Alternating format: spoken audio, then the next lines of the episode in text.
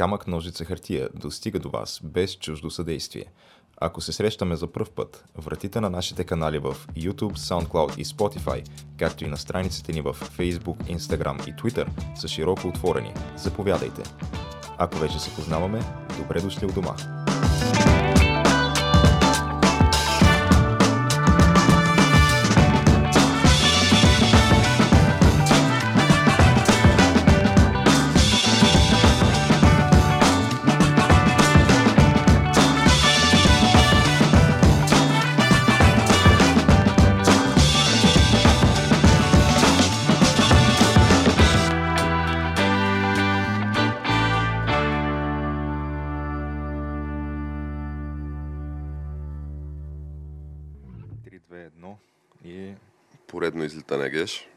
Да. Отново в намален състав, ама тяната отново пък има такъв Е, тяната има, повод. да, определено един от най-уважителните поводи, които може да има човек. Изтървахме го и. Изтървахме го. Сега не знам той дали искаш тук публично да се оповестя, че Ние нищо не сме оповестили, просто нали, споделяме нашата То това изтърване, че... метафорично, то може да означава много неща. Много може неща да означава, но факт е, че изтърването е факт. Изтърване вече. изтърване, да. И, и щом не го няма, ние си караме по нашия си план, геш, дете се вика, като сме трима, никой не ни се бърка в тая, как се казва, политиката, редакционната. Какво mm. остава, като сме двама? Се вика, още по-малко ни се бъркат. И с кое да започнем, геш? Все пак вчера такъв хубав повод, национален празник се вика а, Валери Божинов и не само, нали, много хора взеха неговия пример, призоваха за обединение, да загърбим парите нали, материалните интереси на заден план, да се обединим, но факт е, че вчера беше а, независимо, честване а, годишна на независимостта на България. И така от всякъде заваляха много, то по това време на, на 3 март, на 6 септември, на 22 септември, на, на 1 ноември, винаги има такива високопарни слова от най-високите политически и всякакви фактори, а вече и прокурорски фактори. Вторият на мисли, а, абе, това е някакъв прецедент, може би нова традиция, която се създава от господин Гешев, но аз нямам спомен в предишни години неговия предшественик, господин Цацаров, да е така поздравява от името на институцията, която представлява прокуратурата на Република България. Тогава мисля, че по него време Twitter още не беше толкова добре навлязал и толкова масов, колкото е в момента. Е, че това беше преди две години, негово време беше. Е, ма той е по-възрастен и може би тия технологии... Не е толкова тек-сави, как се да. казва. И викаш, това може би обяснява защо господин Гешев така и той се изказва като човек на избираема длъжност, а, говори от името на целия народ, едва ли не към целия народ. А, но много интересен поздрав, Геш. Би ли ни разказал за, за поздрава на господин Гешев? Ами, той поздрава... Е, беше, един твит беше. Да, да, сравнително стандартен поздрав, като изключим малко фактологическите и исторически а, несъответствия в него. А, като то беше нещо от сорта на честит празник българи, а, на тази дата през 1908 година а, България получава своята независимост и става първата... Княз Фердинанд а, я прави първата да, национална държава в ЕСА. В ЕСА, да. А, какво точно означава това? Аз опитвах се да, да вникна. В Някак се го разшифроваш това да, послание. Не, не какво означава така, чисто като го гледаш черно на бяло, а какво би могъл да, да е имал предвид всъщност, но така и не можах да го измисля. Ти не знам дали си мислил по въпроса, сега то, че Европейски съюз не е имало по това време, не е имало. Че не е първата национална държава в него. Да, че е. ако да речем имал предвид не Европейския съюз, ами Европа просто, а, то пък тогава това с първата национална държава нещо не се връзва. И да. Ами, ето това ще остане такова, може би една от големите мистерии на прокуратурата на Република България, това послание, но със сигурност внесе колорит. От там на там други нали, така, високи фактори, които се изказаха естествено премиера. Спомена неща за единение, за съединение, за някакси да се загърбят а, конфликтите и различията, а пък на преден план да излезе нали, българщината и нали, съединението прави силата. Сега знаеш кое, сега, докато, докато го говорих, може би вникнах до някъде какво може да е имал предвид.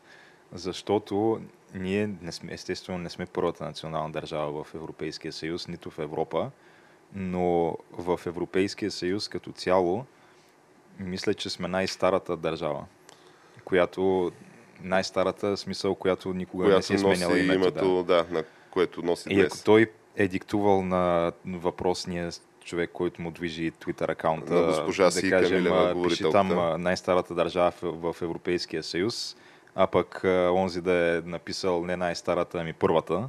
И То то едно малко се променя смисъла, да.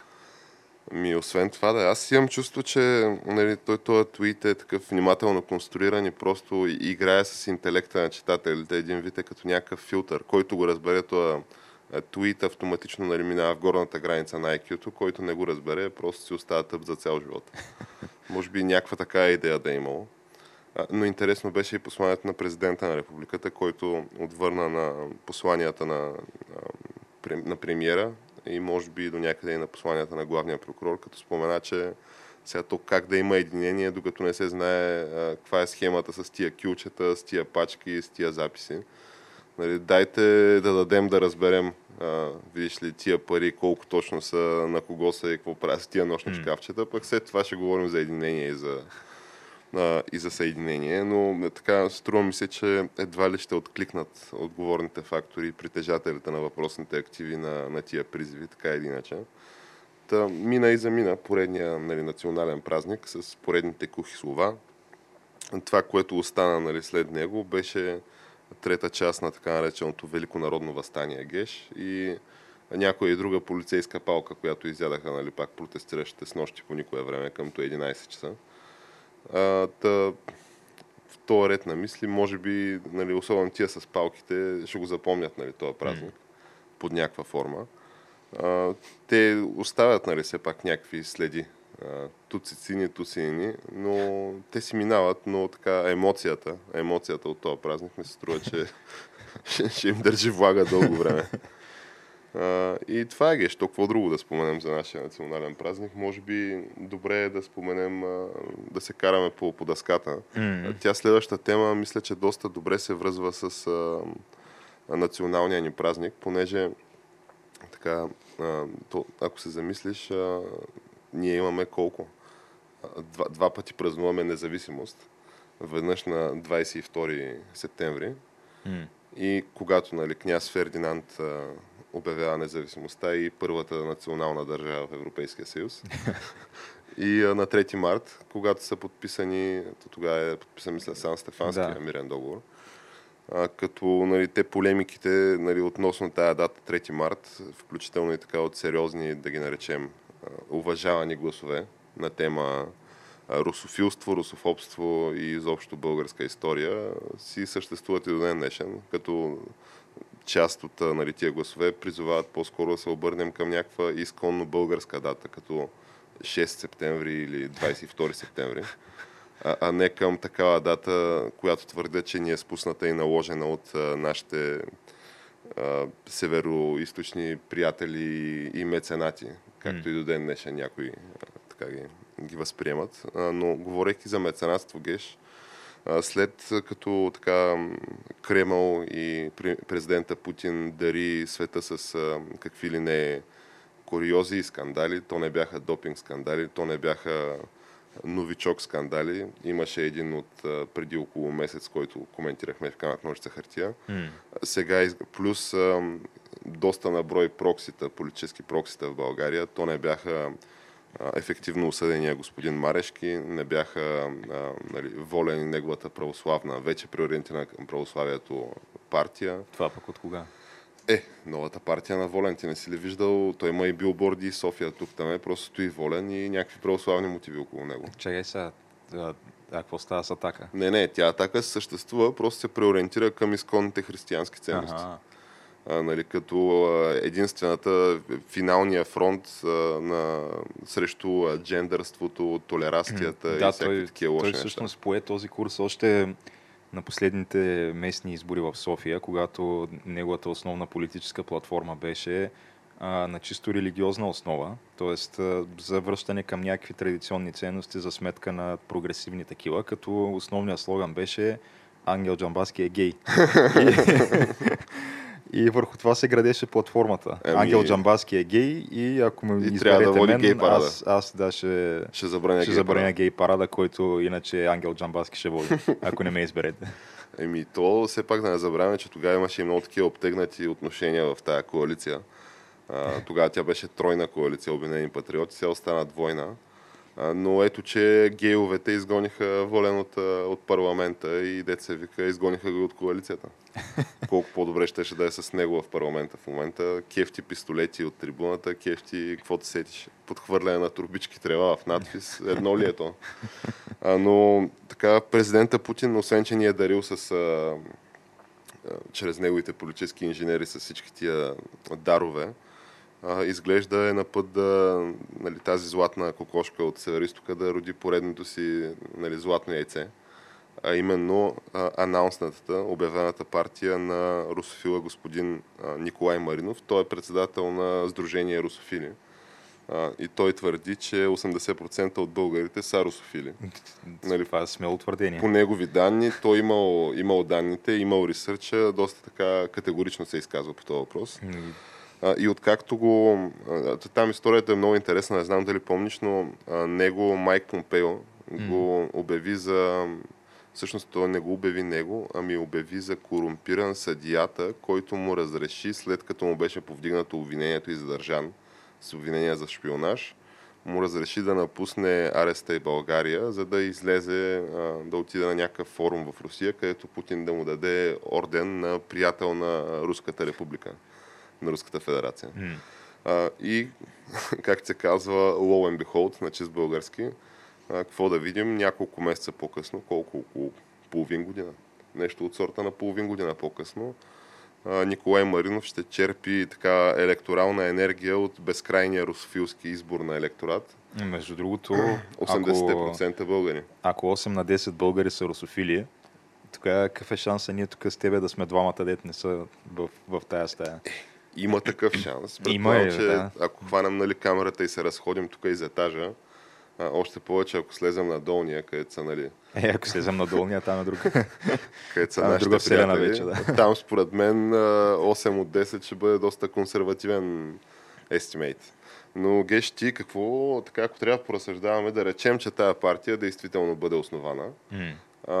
и в, а, как се казва, сред основателите лечат нали, много сериозни имена, то не знам нали, кой би могъл да е, ама от най-видните русофили в България и се яви на избори с платформа а, така, културно русофилство, както нали, твърдия самия, самия а, господин а, Маринов по, по този въпрос.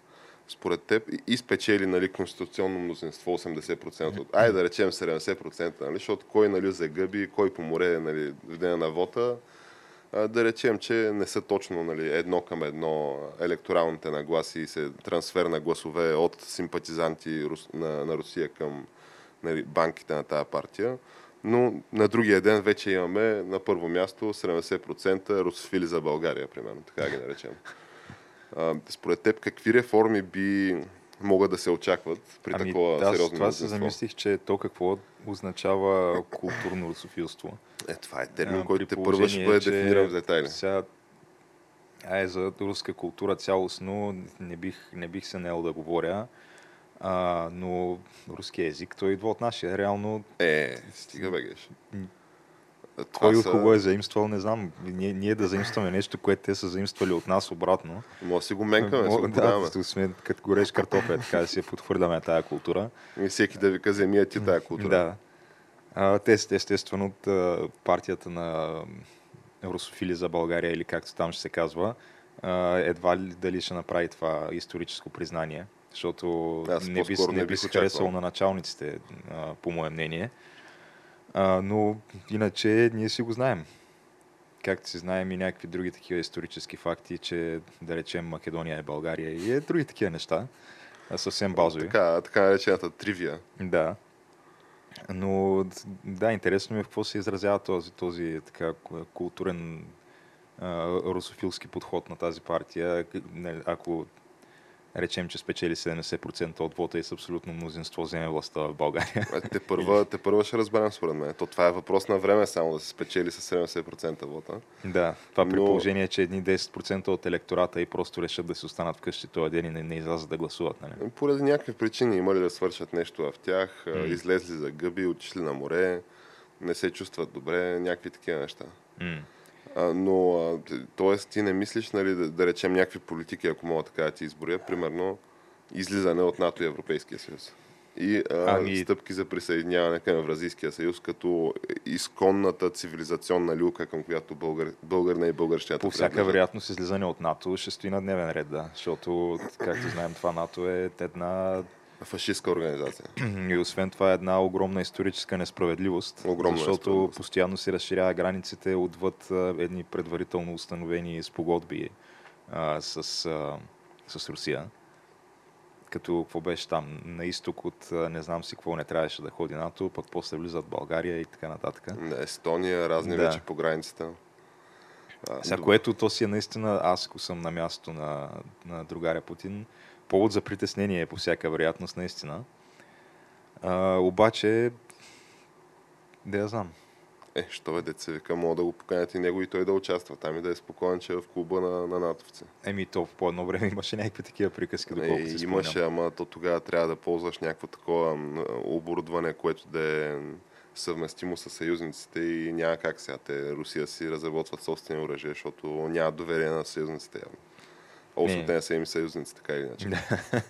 Добре, ми примерно руския втори официален език в България. Защото до момента нали, знаеш, че така предизборна агитация на турски, те ДПС преди всички избори нали, се опитват да го прокарат това. И преди всички избори това налива вода в мелницата на разни, да ги наречем най-общо казано, дюнер патриоти. нали, с, това, с този термин да използваме. А, но ако примерно беше да е втори официален, втори официален руски език и да, да има Еми, предизборна агитация на руски То език. мисля, че не сме били далече от това нещо по време на режима, защото тогава нали, се е учил задължително руски в училище. Всеки го е учил. Като първи чужд език, още от не знам кой клас, ама от доста рано. Ако не от първи, то от... От тези с кое отделение тогава геш. Да. Така че, да, били сме, били сме близо до това нещо. Може би, да, евентуално биха се опитали да възобновят тая практика и както всеки един от предното поколение, нашите родители и по-стари поназнайва руски, това да, да се върне тая традиция. Според мен биха натискали за това. Да. Защото то сега младите, нали, тия деца, наши набори, нали, аз примерно съм на 30 и като спомена някой по-възрастен, че не, не знам руски, нали, Аз не, изобщо не просто мога да се оправя. Не знам две, две приказки на руски деца вика. Сука, блядь, ти го знаеш, Е, нали? тия неща ги знам, ама те по друга линия.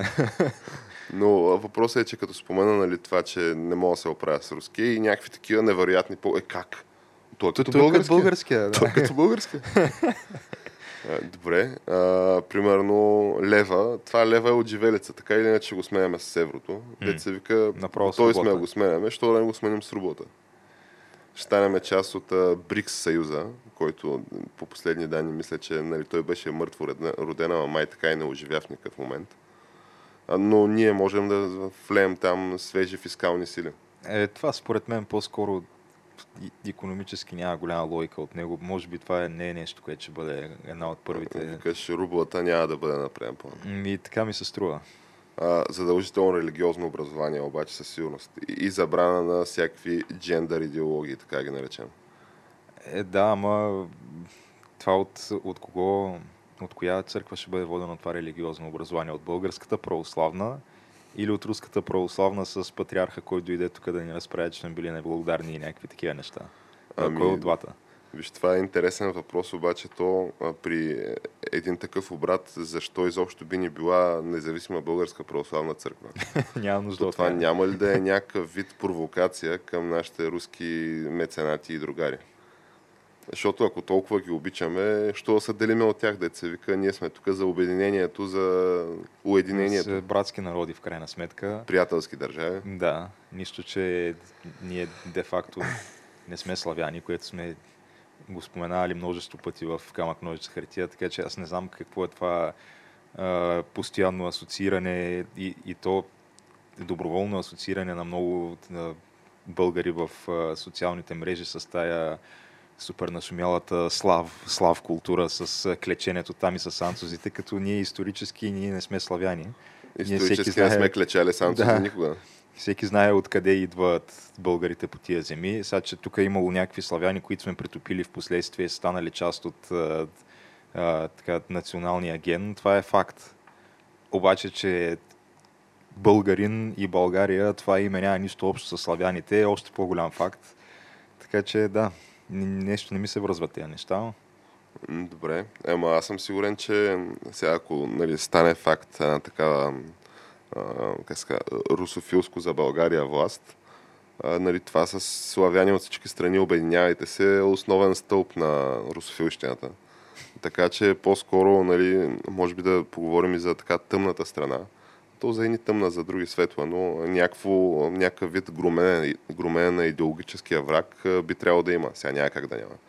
Не може така да си правиш подкасти тук съвсем свободно да обясняваш, че българина не е славянин и че тук славянин нали нямало. И че не сме клечали с анцузите и не сме се псували на сукаблят преди 100 години. Сега това за мен е недопустимо. При една, нали така, русофилско за България власт. Така че, Геша, интересен въпрос, със сигурност ще го следим в развитие да пожелаем нали, най-искрено успех, нали, ако не нали, 80, поне 70, 60, нали, някакво конституционно мнозинство. Нали. Или, или поне 0,7. Или поне 0,7. Ти пък си много лош геш, защото то на 1% хващаше субсидия. Еми, то това е, че според мен там са много на кантар нещата. Аз не виждам как ще хванат субсидията. Ама, Но пък ако нека, случайно е хванат, да им, пожелаем, да им пожелаем от сърце, нали, да им изплатят субсидията в рубли, а не в левове.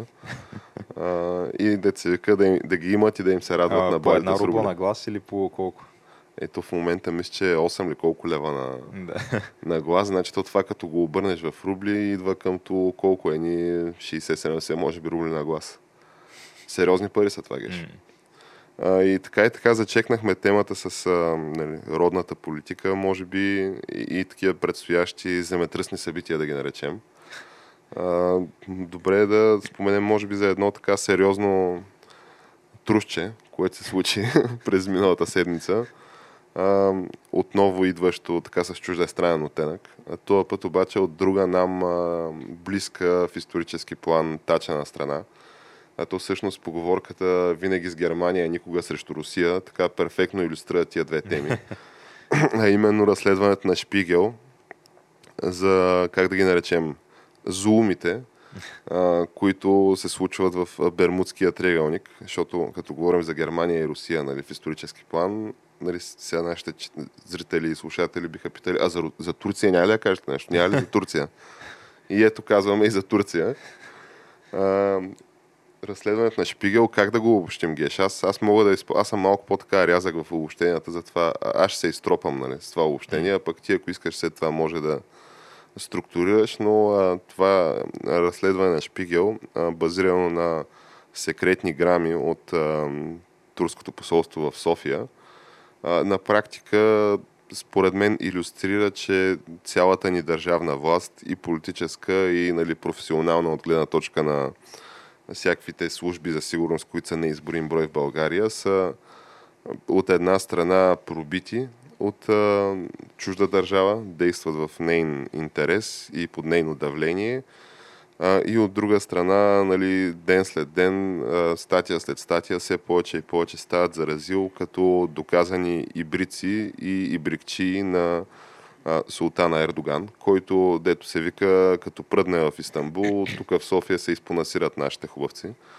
Та, би ли, така, може би, обяснил в повече детайли а, това гръмко обобщение, нали, някакси го поразнищим? Геш? Да, ами, то става дума за случая от преди колко бяха? 4 години? Ли? Около 4 години, непосредствено след а, Шано преврата в Турция. Да, който Шано преврат ние сме още, Всъщност, още тогава мисля, че го раз, разисквахме. Мисля, че наскоро даже а, не бяхме ли достигнали до заключението, че когато стана шано преврата на Ердоган, де факто още не е имало камък ножица хартия? Абе, май няколко месеца след това да. почна камък ножица хартия, но той този преврат беше в а, много сериозно развитие. Те там гоненията, достигнаха някакви десетки хиляди хора, учители, лекари, адвокати, всякакви общественици, тикнати по занданите с обвинения срещу... Да, а, като цяло опита за преврат, сега дали е шано или не, според мен остава така, не, не е доизяснен този въпрос. Да. след който започна една масова атака срещу така наречените гюленисти.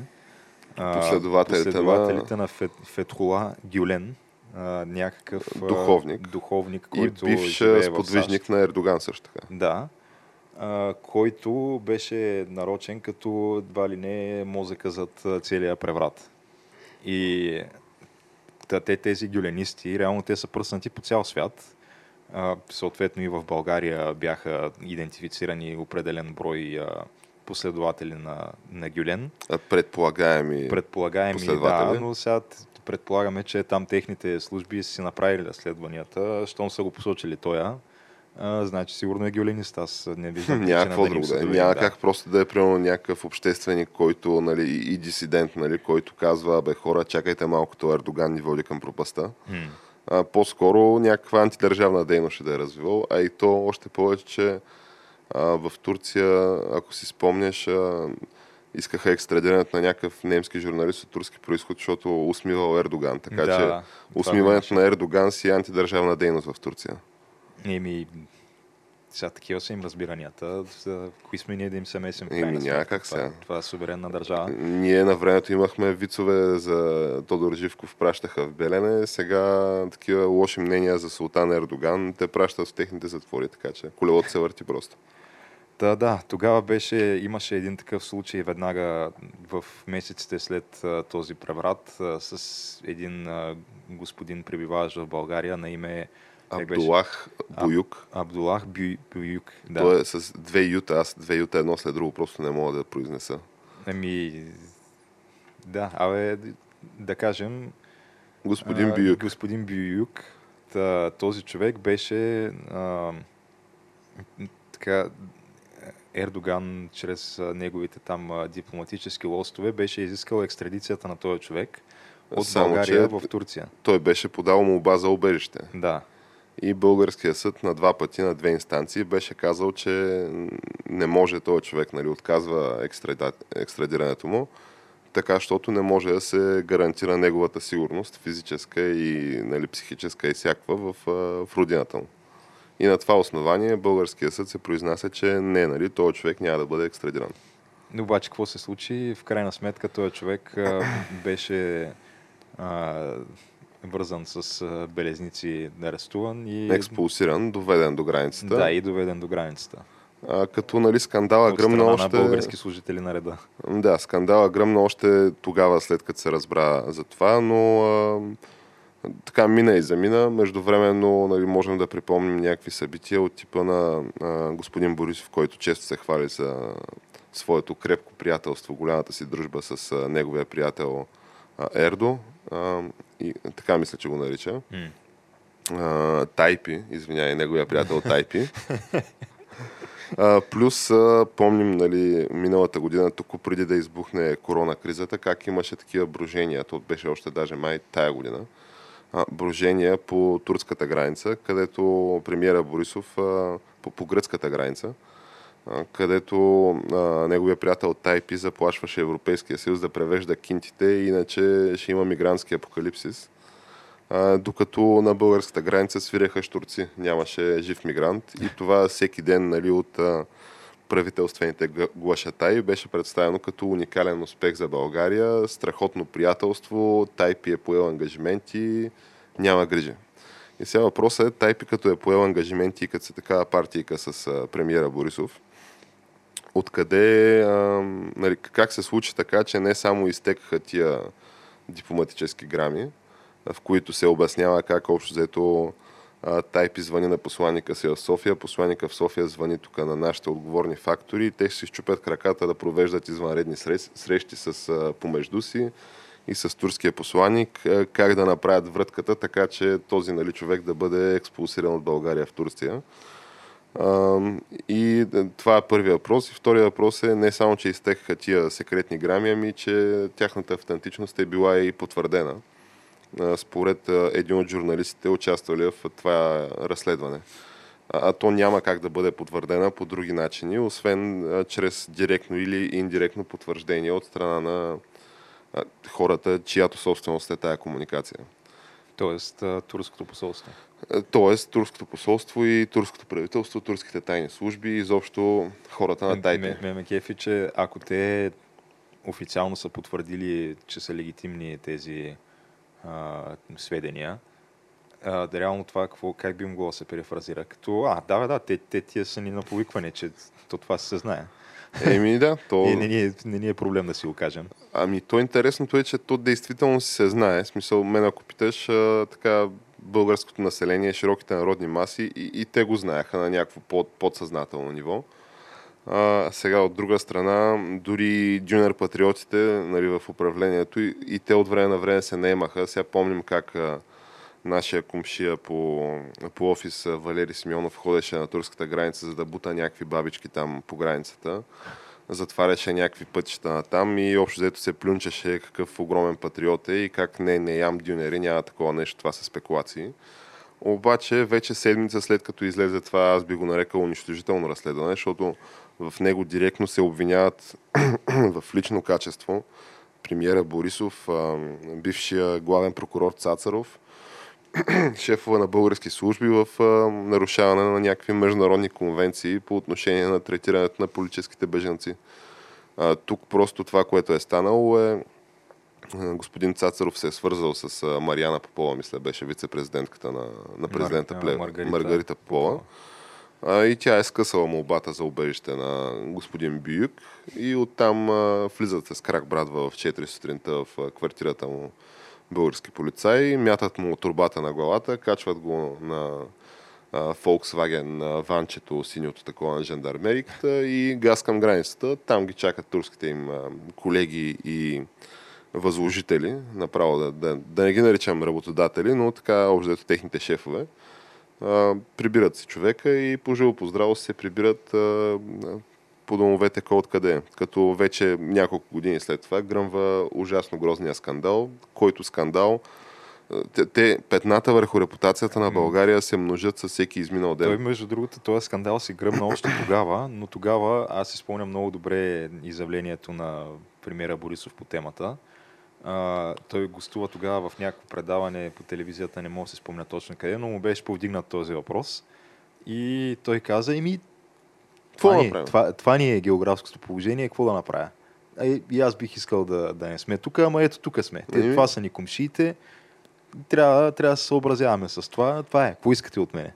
Еми, И, и долу-горе с това се приключи въпроса. От там нататък мисля, че не е бил повдиган повече до е сега това разследване на, на Шпигел. Ами, е, то сега това разследване Шпигел, то повдига, то дава отговорите, но въпросът продължава да не е повдигнат пред премиера Борисов. Няма такова нещо. Той човека си ходи на лайвове из Родопите. Е, той все пак а, не адресира ли това нещо? Аз мисля, че го адресира поне с едно е, така абсолютно дискредитиране от сорта на те тия Шпигел са платени. Не, не. ги. Това са неговите глашатай тип Тома Биков и разни и такива, нали, вече добре известни герои. Сега въпрос е от кого са платени Шпигел? От Бошков ли? който казва, че е, знаете как е, те чуждестранните медии не са толкова по-различни от българите и там хора си плащат за стати и, и там са купени.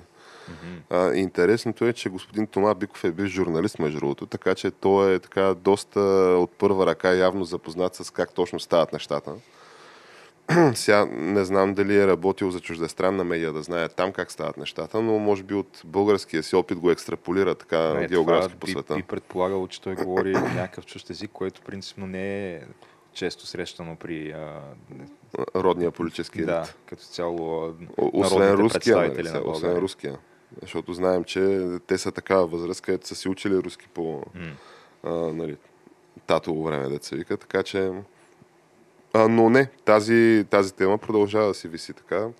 А, вече бяха посочени от... А то интересното е, че ние, нашите служби, според мен нямаме капацитета да засечем такава секретна а, информация от а, Плюс турски това, грами и да защо имаме... Изобщо бихме го пуснали да Защо бихме го някого? пуснали при положение, че те са на подчинение на изпълнителната власт, която нали, знаем от 10 години чия е. Хм.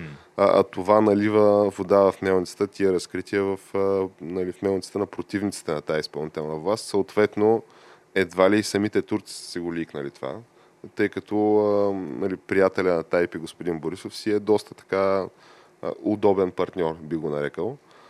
И остават някакви вече други нали, предположения за западни служби, конкретно да речем немска служба, разузнавателна, която е ликнала тия данни на Шпигъл. А, и вече продължава да виси въпроса. Ние всяка седмица броим дните или седмиците по време на всеки наш епизод. От последния път, когато господин Борисов се е срещал с я неговия голям приятел Себастиан Курц, я духовния му, душевния му ментор Ангела Меркел, я Вера Макрон. Абе хора, с които нали, допреди няколко месеца се говореше, че са в топ отношения и че нали, господин Борисов е един виден международник, който движи тук политиката на Европейския съюз на Балканския полуостров. Който се да, ползва с подкрепата на всичките тези хора, безрезервна подкрепа. Безрезервна подкрепа не само, ами а, посредничи за такива важни и деликатни срещи, къде с президента нали, Тайпи, къде с президента Путин, изобщо така сериозен международник. А, изведнъж се оказа обаче, че нали, тия, които, както той се изразява, ги е бал с 200, а, нещо са му обърнали гръб, ама не в този смисъл, в който той си представя, нали, че да може да свърши работата с 200, ами по-скоро в смисъл, в който нали, а, нали, пее нас коментата, прочетен вестник си за мен, за мене. Един вид. И предстои да видим, Геш, на къде ще се развие тази история, но а, аз това, от което се притеснявам е, че те тия петна върху репутацията на България като абсолютна кочина от третия свят, която най-елементарни такива права на гражданите си и изобщо а, правото на политическо убежище а, ги пренебрегва системно. А, тъй като след а, като излезе това разследване, на другия ден, а, миналата седмица става това, изтече информация от турската правителствена прес-служба, че господин Борисов се, се е провел разговор с президент Ердоган. Интересно е, че дни наред и доколкото ми е известно, все още няма такова потвърждение от прес-службата на Министерски съвет. А, че е имало такъв разговор изобщо? Че е имало такъв разговор, по чия инициатива е бил, какво се е дискутирало но оказа се, че няколко часа след това пореден така турски гражданин, който нали, е потърсил някаква закрила в България, е последвал съдбата на господин Биюк. Така че по всичко личи приятеля Тайпи не се трогва кой знае колко от драмите на неговия служител в крайна би... сметка ти за това е прислугата, да той, ти върши той работа. да не... се трогва при положение, че той отдавна е заклеймил Европейския съюз като фашистска организация и какви бяха други такива, така че той него му е се тая, че те тук Германия или кой там някакви други фашисти, по неговите думи, и нацисти, са решили да правят някакви разследвания. Това него не може да му... Деца вика да си правят. Не му влияе, да, нека си да правят какво си искат, пък той си има някакъв дневен ред и си го следва в крайна сметка. Не ми, как се казва, и може би с това завършим тая тема. И на нас не се искаше да не бяхме на Балканския полуостров, ама е го на, тук сме, така че ще се образяваме. и това е положението. да сме горе при Норвегия. Примерно, ама е някак. някак. Добре, Геш, и след, нали, като разнищихме и тая тема, то какво остана? Може би да се пренесем по-така от Татък океана. Ние по традиция така следим какво се случва там. Ами да. А, а те там се случват доста интересни неща. Както последните седмици и месеци. Да, като цяло на така, 2020 година се очертава една доста турбулентна година за а, американското общество, общество и политика. Да. А, като поредното събитие, съвсем прясно-прясно тук на, на, на 2-3 дни, е, че а, а, съди, върховната съдийка от а, Върховния съд на Съединените щати Рут Бейдер Гин, Гинсбърг а, почина всъщност. Та, ние сме говорили за Върховния съд на САЩ, как там мандатите са доживотни, как има 9 съдии и как винаги има един много деликатен баланс между а, консервативни и либерални съдии, като които са повече, реално имат властта да а, вземат някакви решения с а, в общи линии законодателна сила, защото тези решения после а, се използват като прецеденти за бъдещи решения. И не... Тоест там си има наистина някаква абсолютно независима, поне на хартия в Конституцията, съдебна власт, трето крило на властта. а, което по принцип би трябвало да има и в България, нали? но това е друг въпрос. А, вече отидахме от Татък океана, Геш. Да. да не се връщаме тук при нас. А сега то, доколко е, е независимо това, то е пак въпрос на анализи, да, интерпретация, защото все пак тези съдии те се назначават винаги от действащия президент. Тоест, той ги номинира, а пък след това вече Сената гласува и ги одобрява или отхвърля номинацията. А, като то е толкова важно това, защото нали, човек, който да речем е потвърден днес от Тръмп, при положение, че е на 40-42-35 годишна възраст, спокойно може да прекара следващите 20 плюс години на, на пейката, на съдийската пейка. И повече, защото тази Рут Бейдер Гинсбърг беше на 89 години. 87, мисля. Ми, Или нещо такова, мисля, да. Че нещо такова, да. Като тя още през 2008 година е била диагностицирана с рак, т.е. 12 години тя е упражнявала да, своята професия там, да. Като сега той има тя реално се превърна в някаква такава легендарна фигура. Либерална икона, как да, да поради причината, че просто беше на този член на, на Върховния съд, който, да кажем, от много време се знаеше най-вероятният следващ да бъде сменен, но всъщност в крайна сметка се оказа, че бая членове на Върховния съд се смениха преди, преди да дойде и нейното време. А, но тя, мисля, че самата тя направи няколко такива ключови а, грешки. Защото тя имаше шанса, реално това, което тя трябваше да направи, за да бъде а, заместена с друг либерален съдя, което е а, според американските медии е било и нейното смъртно желание в крайна сметка, което с... Няма колко, как да знаем. Това е истина, да, аз честно казано малко, малко съм скептичен по този въпрос, но стигнем и до там. А, но тя трябваше просто да се отегли доброволно от Върховния съд Последните по две години на, послед... на Обама. Да, по времето на Обама. И щеше да бъде заменена с друг съдя, който има близки до нейните възгледи. Ако нали, това е било приоритета. Тя не го направи, мислейки си по всяка вероятност, че Хилари Клинтън ще спечели изборите и ще може да се оттегли тогава. А, Та в крайна сметка, хоп, изненада, всъщност Тръмп спечели изборите и изведнъж стана изключител, от изключително голямо значение тя да успее да остиска до поне 2021 година. Да. Макар, че аз все още съм на мнението, че то, Тръмп някак да загуби тия избори. Не така изглежда се повече и повече. Абсолютно сенилен и изперкал дартак като Байден, то е невъзможно просто.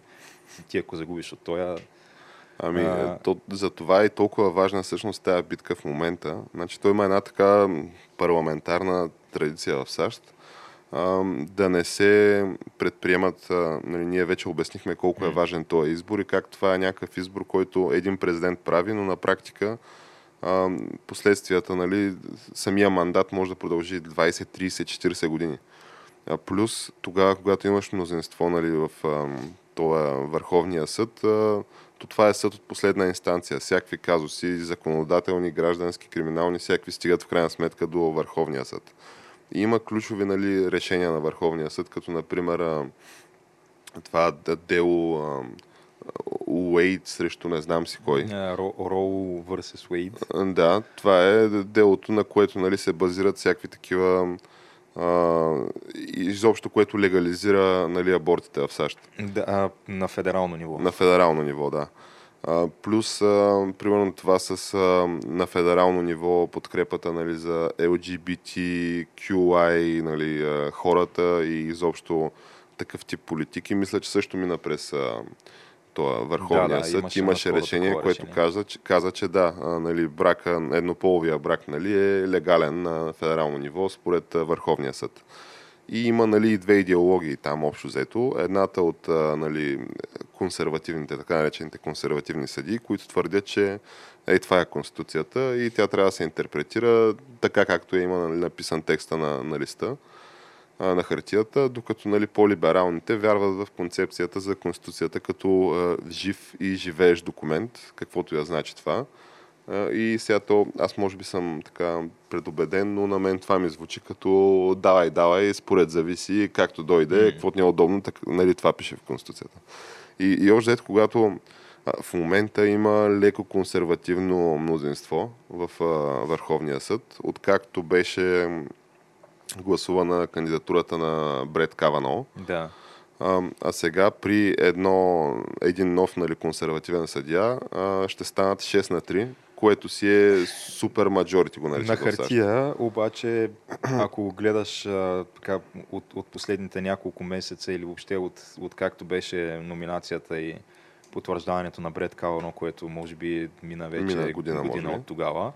А, реално доста, доста такива либерални решения излязаха от Върховния съд, а, изненадващо или не, но а, при положение, че уж, уж на хартия има мнозинство на консервативните съдии, доста, доста либерални решения се взеха от този съд. В крайна че- сметка те хората си гласуват по съвестта. Да. Никой не им е шеф, те са най-висшият законодателен Ами, орган. Да, не. то ние това сме го обсъждали вече също, но по принцип а, а, съдиите, които са номинирани от републикански президент и след това потвърдени от републикански сенат, а, някакси поне републиканците имат някаква такава а, съвест от гледна точка на това, че трябва да има разделение на властите и това, че ти от а, гледна точка на първо президента от изпълнителната власт номинираш този човек, а пък после Сената от, от позиция на законодателната власт го потвърждава номинацията, не означава, че ти имаш правото да му се месиш на, на този човек в а, бъдещите решения, които ще взема и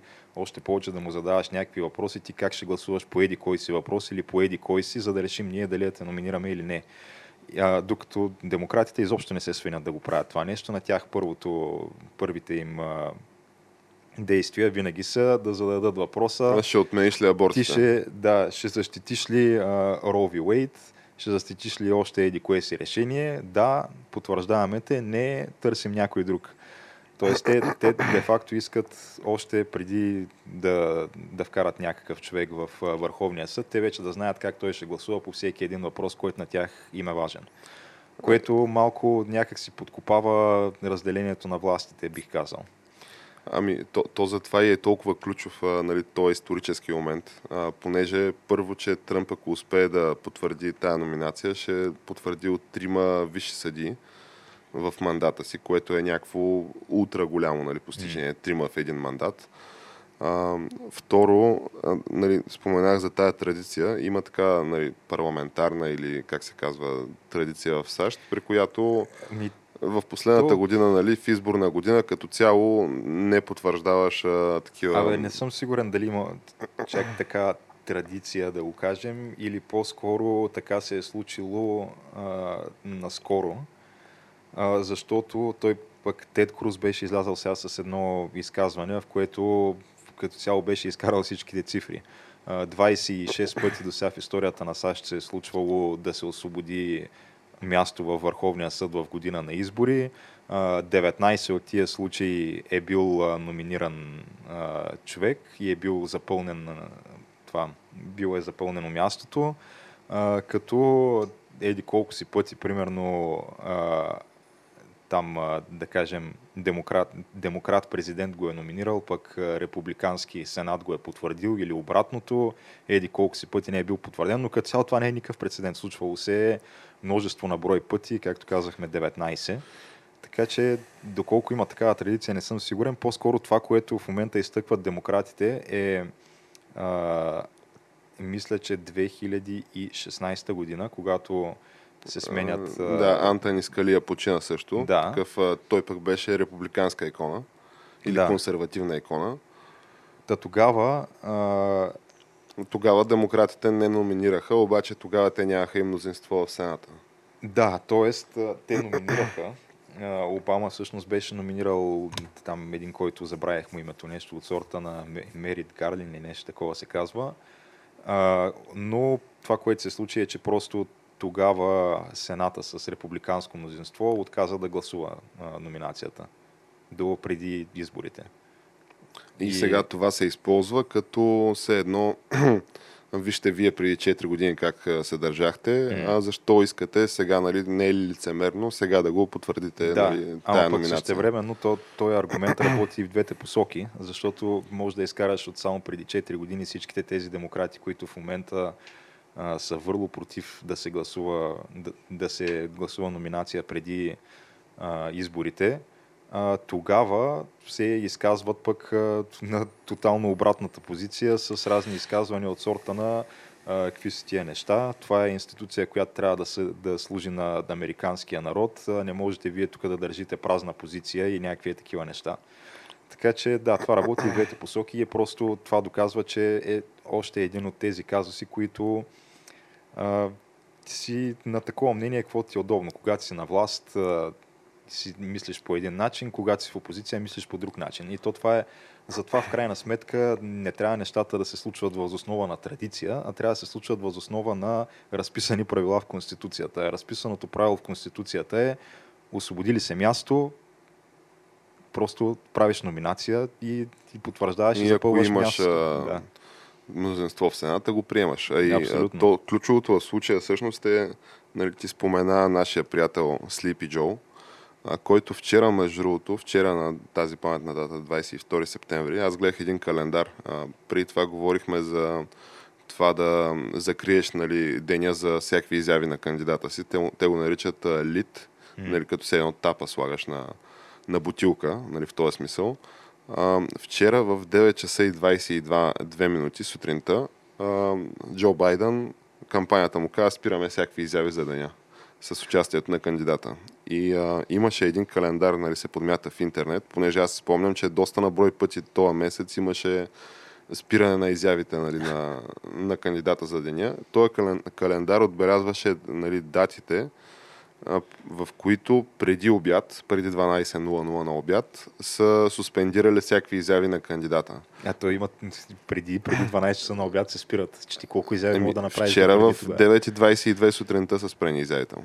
Ето, имало ли е дори една изява тогава? Ами явно е имало. Или ако не е имало, отменили са всякакви изяви.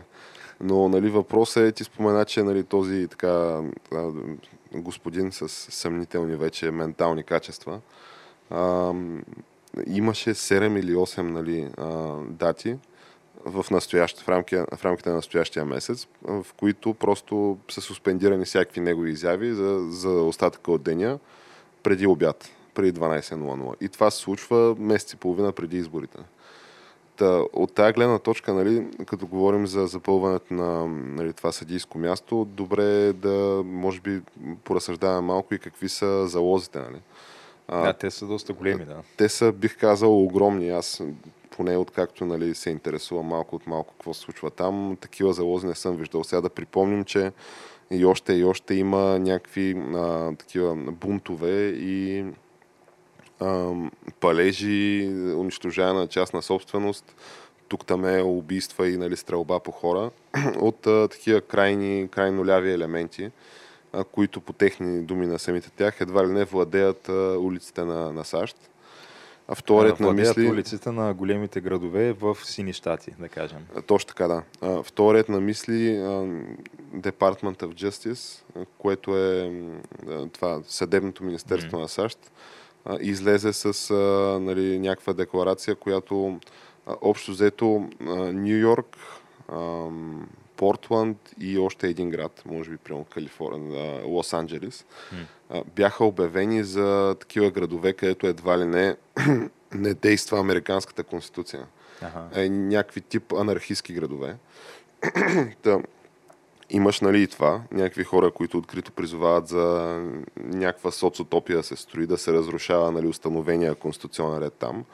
А, имаш а, час, Capital Hill Autonomous Zone, имаш някакви такива течения, които доскоро нали, бяха супер крайни, крайно леви течения, но под а, давлението на демократите. А, все пак да не забравяме, че хора от кампаниите на Джо Байден и на демократите като цяло ги, а, им плащаха гаранциите, нали, паричните Да. гаранции в затворите. Това са си някакви установени факти. Такива демократически а, апаратчици да им движат а, освобождението от, а, нали, от а, арестите, плюс а, демократически назначени такива прокурори да отказват да повдигат обвинения срещу тях. А, та имаш някакви такива много вече малко или много разклатени устои на държавността там и според мен е супер важно а, в момента всичко това се стабилизира, като имаш някакво супер маджорити в а, най-висшата институция там, а именно Върховния съд. Като това, ако стане, те затова са изпаднали в някаква идива паника, защото а, това развитие а, те си общо взето си оверплейнаха ръката, смисъл, издадаха се. Издадаха се какво точно намерение имат и в отчаянието си се самонаиграха, защото сега тая възможност, ако бъде гласувано, а, номинацията на Тръмп, която и да е, тя ще излезе а, тази събота, предстоящата събота. А, вече групата на републиканците в Сената каза, че да, да, гласуваме го изобщо, имаме мнозинство, някакво го мислим ще се окаже, че всичките тия усилия за импичмент, за крайно леви революции на разни антифа филмари, за, за анархия, за подкопаване на устоите на държавността, ми те с един а, удар ще бъдат а, просто залечени и инулирани. И не само това, ами и всякакви такива опити за а, фалшификация на изборите, в крайна сметка такива съдебни дела биха стигнали, по повод нали, фалшифициране на изборите, биха стигнали в а, Върховния съд. И в момента, в който Върховния съд ги разгледа тия дела, ти там имаш някакво вече мнозинство от хора, нали, които са с консервативен байс, нали, които предполага се, и които предполага се биха гласували нали, по съвест. Това правя препратка и към mm. общо това, което ти каза, че едните гласуват както трябва, другите гласуват доста неконсистентно. Другите гласуват както са обещали. Да. Тоест, а, да. И, и така да е, мисълта ми е, че цялата им стратегия, тя беше кула от карти нали, на демократите за изборите и изглежда, че в най-най-най-неподходящия момент тази кула е пред абсолютно срутване. Ами, то, между другото, има и някакви други доста притеснителни неща, като че се изредиха един след друг хора на висши позиции в политическата структура на демократите, да дават някакви изявления, в които открито заплашват с неща като гражданска война, с пълна анархия и с просто ескалиране на протестите, като а, едва ли не това предполага, че ти имаш някаква власт над тия протести и, и едва ли не ти решаваш кога ще се ескалират, кога ще се намалят, като по този начин се опитваш да изнудваш а, американския народ да, да гласува за тебе. И трето, с а, увеличаване на броя на върховните съдии на 13, като те открито си казаха вече няколко души, вие само, само а, номинирайте сега някого и потвърдете преди изборите и ще видите какво става. Значи, момента, това, в който вземем, Мадуро да, направи в Венецуела. Това момента, в който ние вземем властта, увеличаваме броя на 13 съди и си вкарваме 4 наши. А, и, и друго нещо, с което заплашиха, е а, увеличаване на броя на щатите, като да вкарат а, Вашингтон, ДС като щат и Пуерто Рико като щат.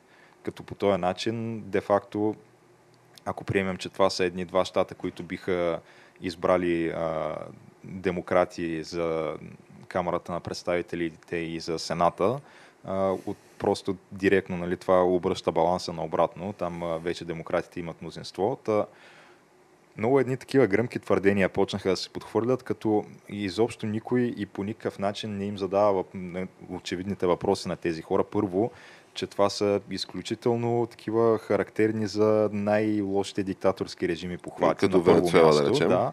Второ, какви биха били най-логичните последствия от тези неща, защото ти вкараш ли четирима допълнителни върховни съди, които са либерални, защото предполага се, че ако ти си на власт, такива ще вкараш.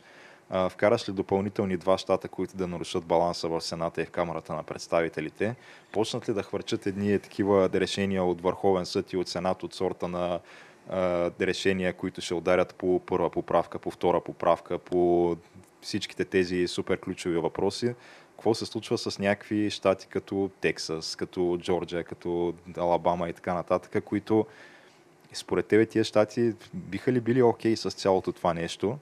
Или просто директно биха си хванали и биха си били към шика от тая Кажеш, кочина, биха скъсали споразумението да. там и а, край на федерацията. Така. Еми, да. Защото аз не виждам как би продължила да съществува тая държава, ако в крайна сметка вкараш е, една шайка е такива обезумели авторитарници, които да почнат да си правят каквото си искат там.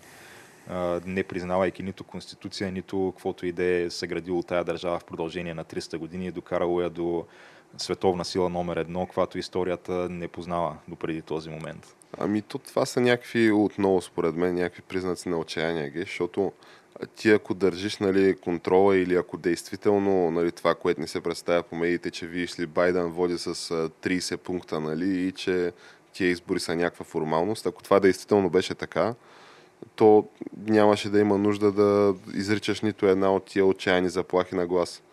А ти щеше да си сигурен, че в крайна сметка съвсем скоро време, че имаш мнозинство в камарата на представителите, която имаш нали, това мнозинство го имаш в момента, в Сената и в нали, президентство ще имаш твой човек.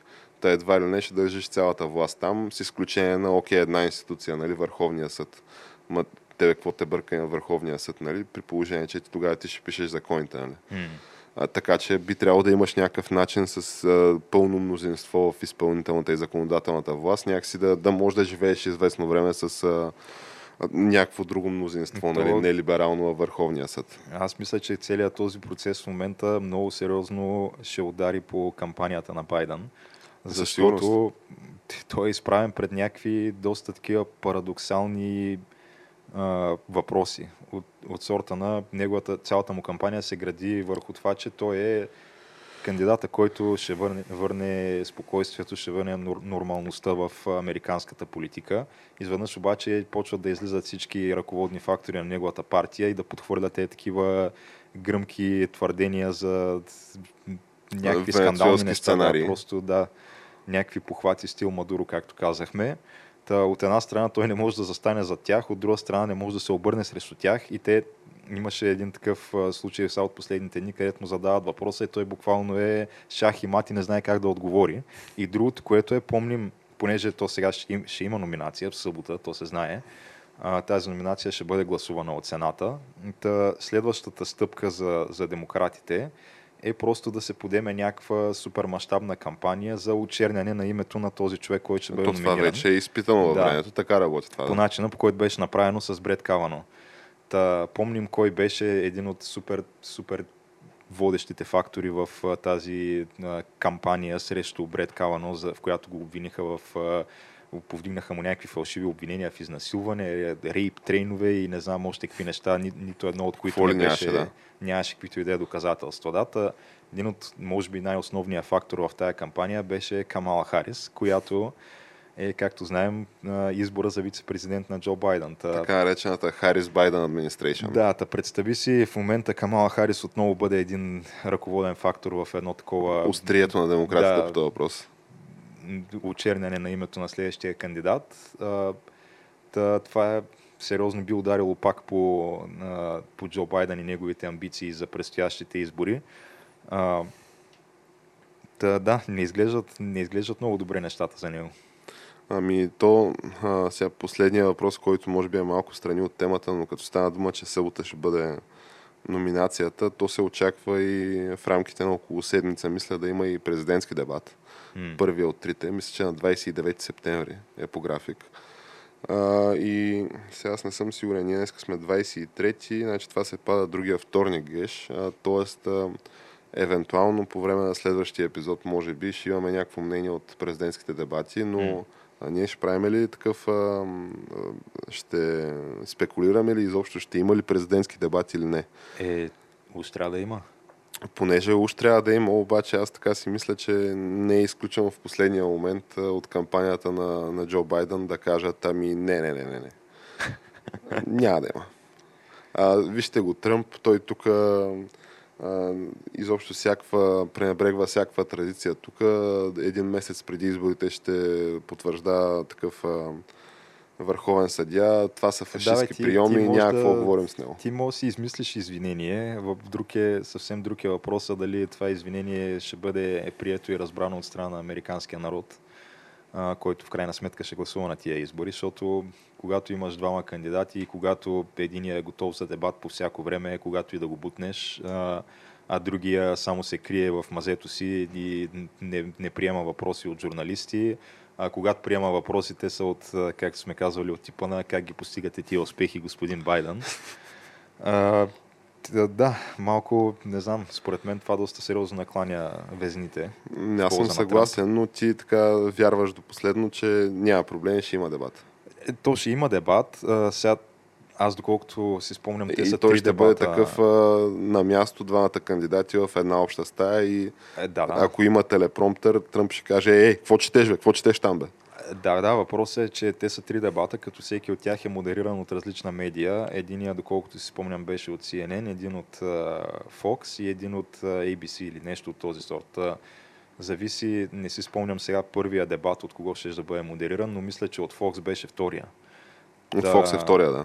Другите две медии, както знаем, са силно либерални.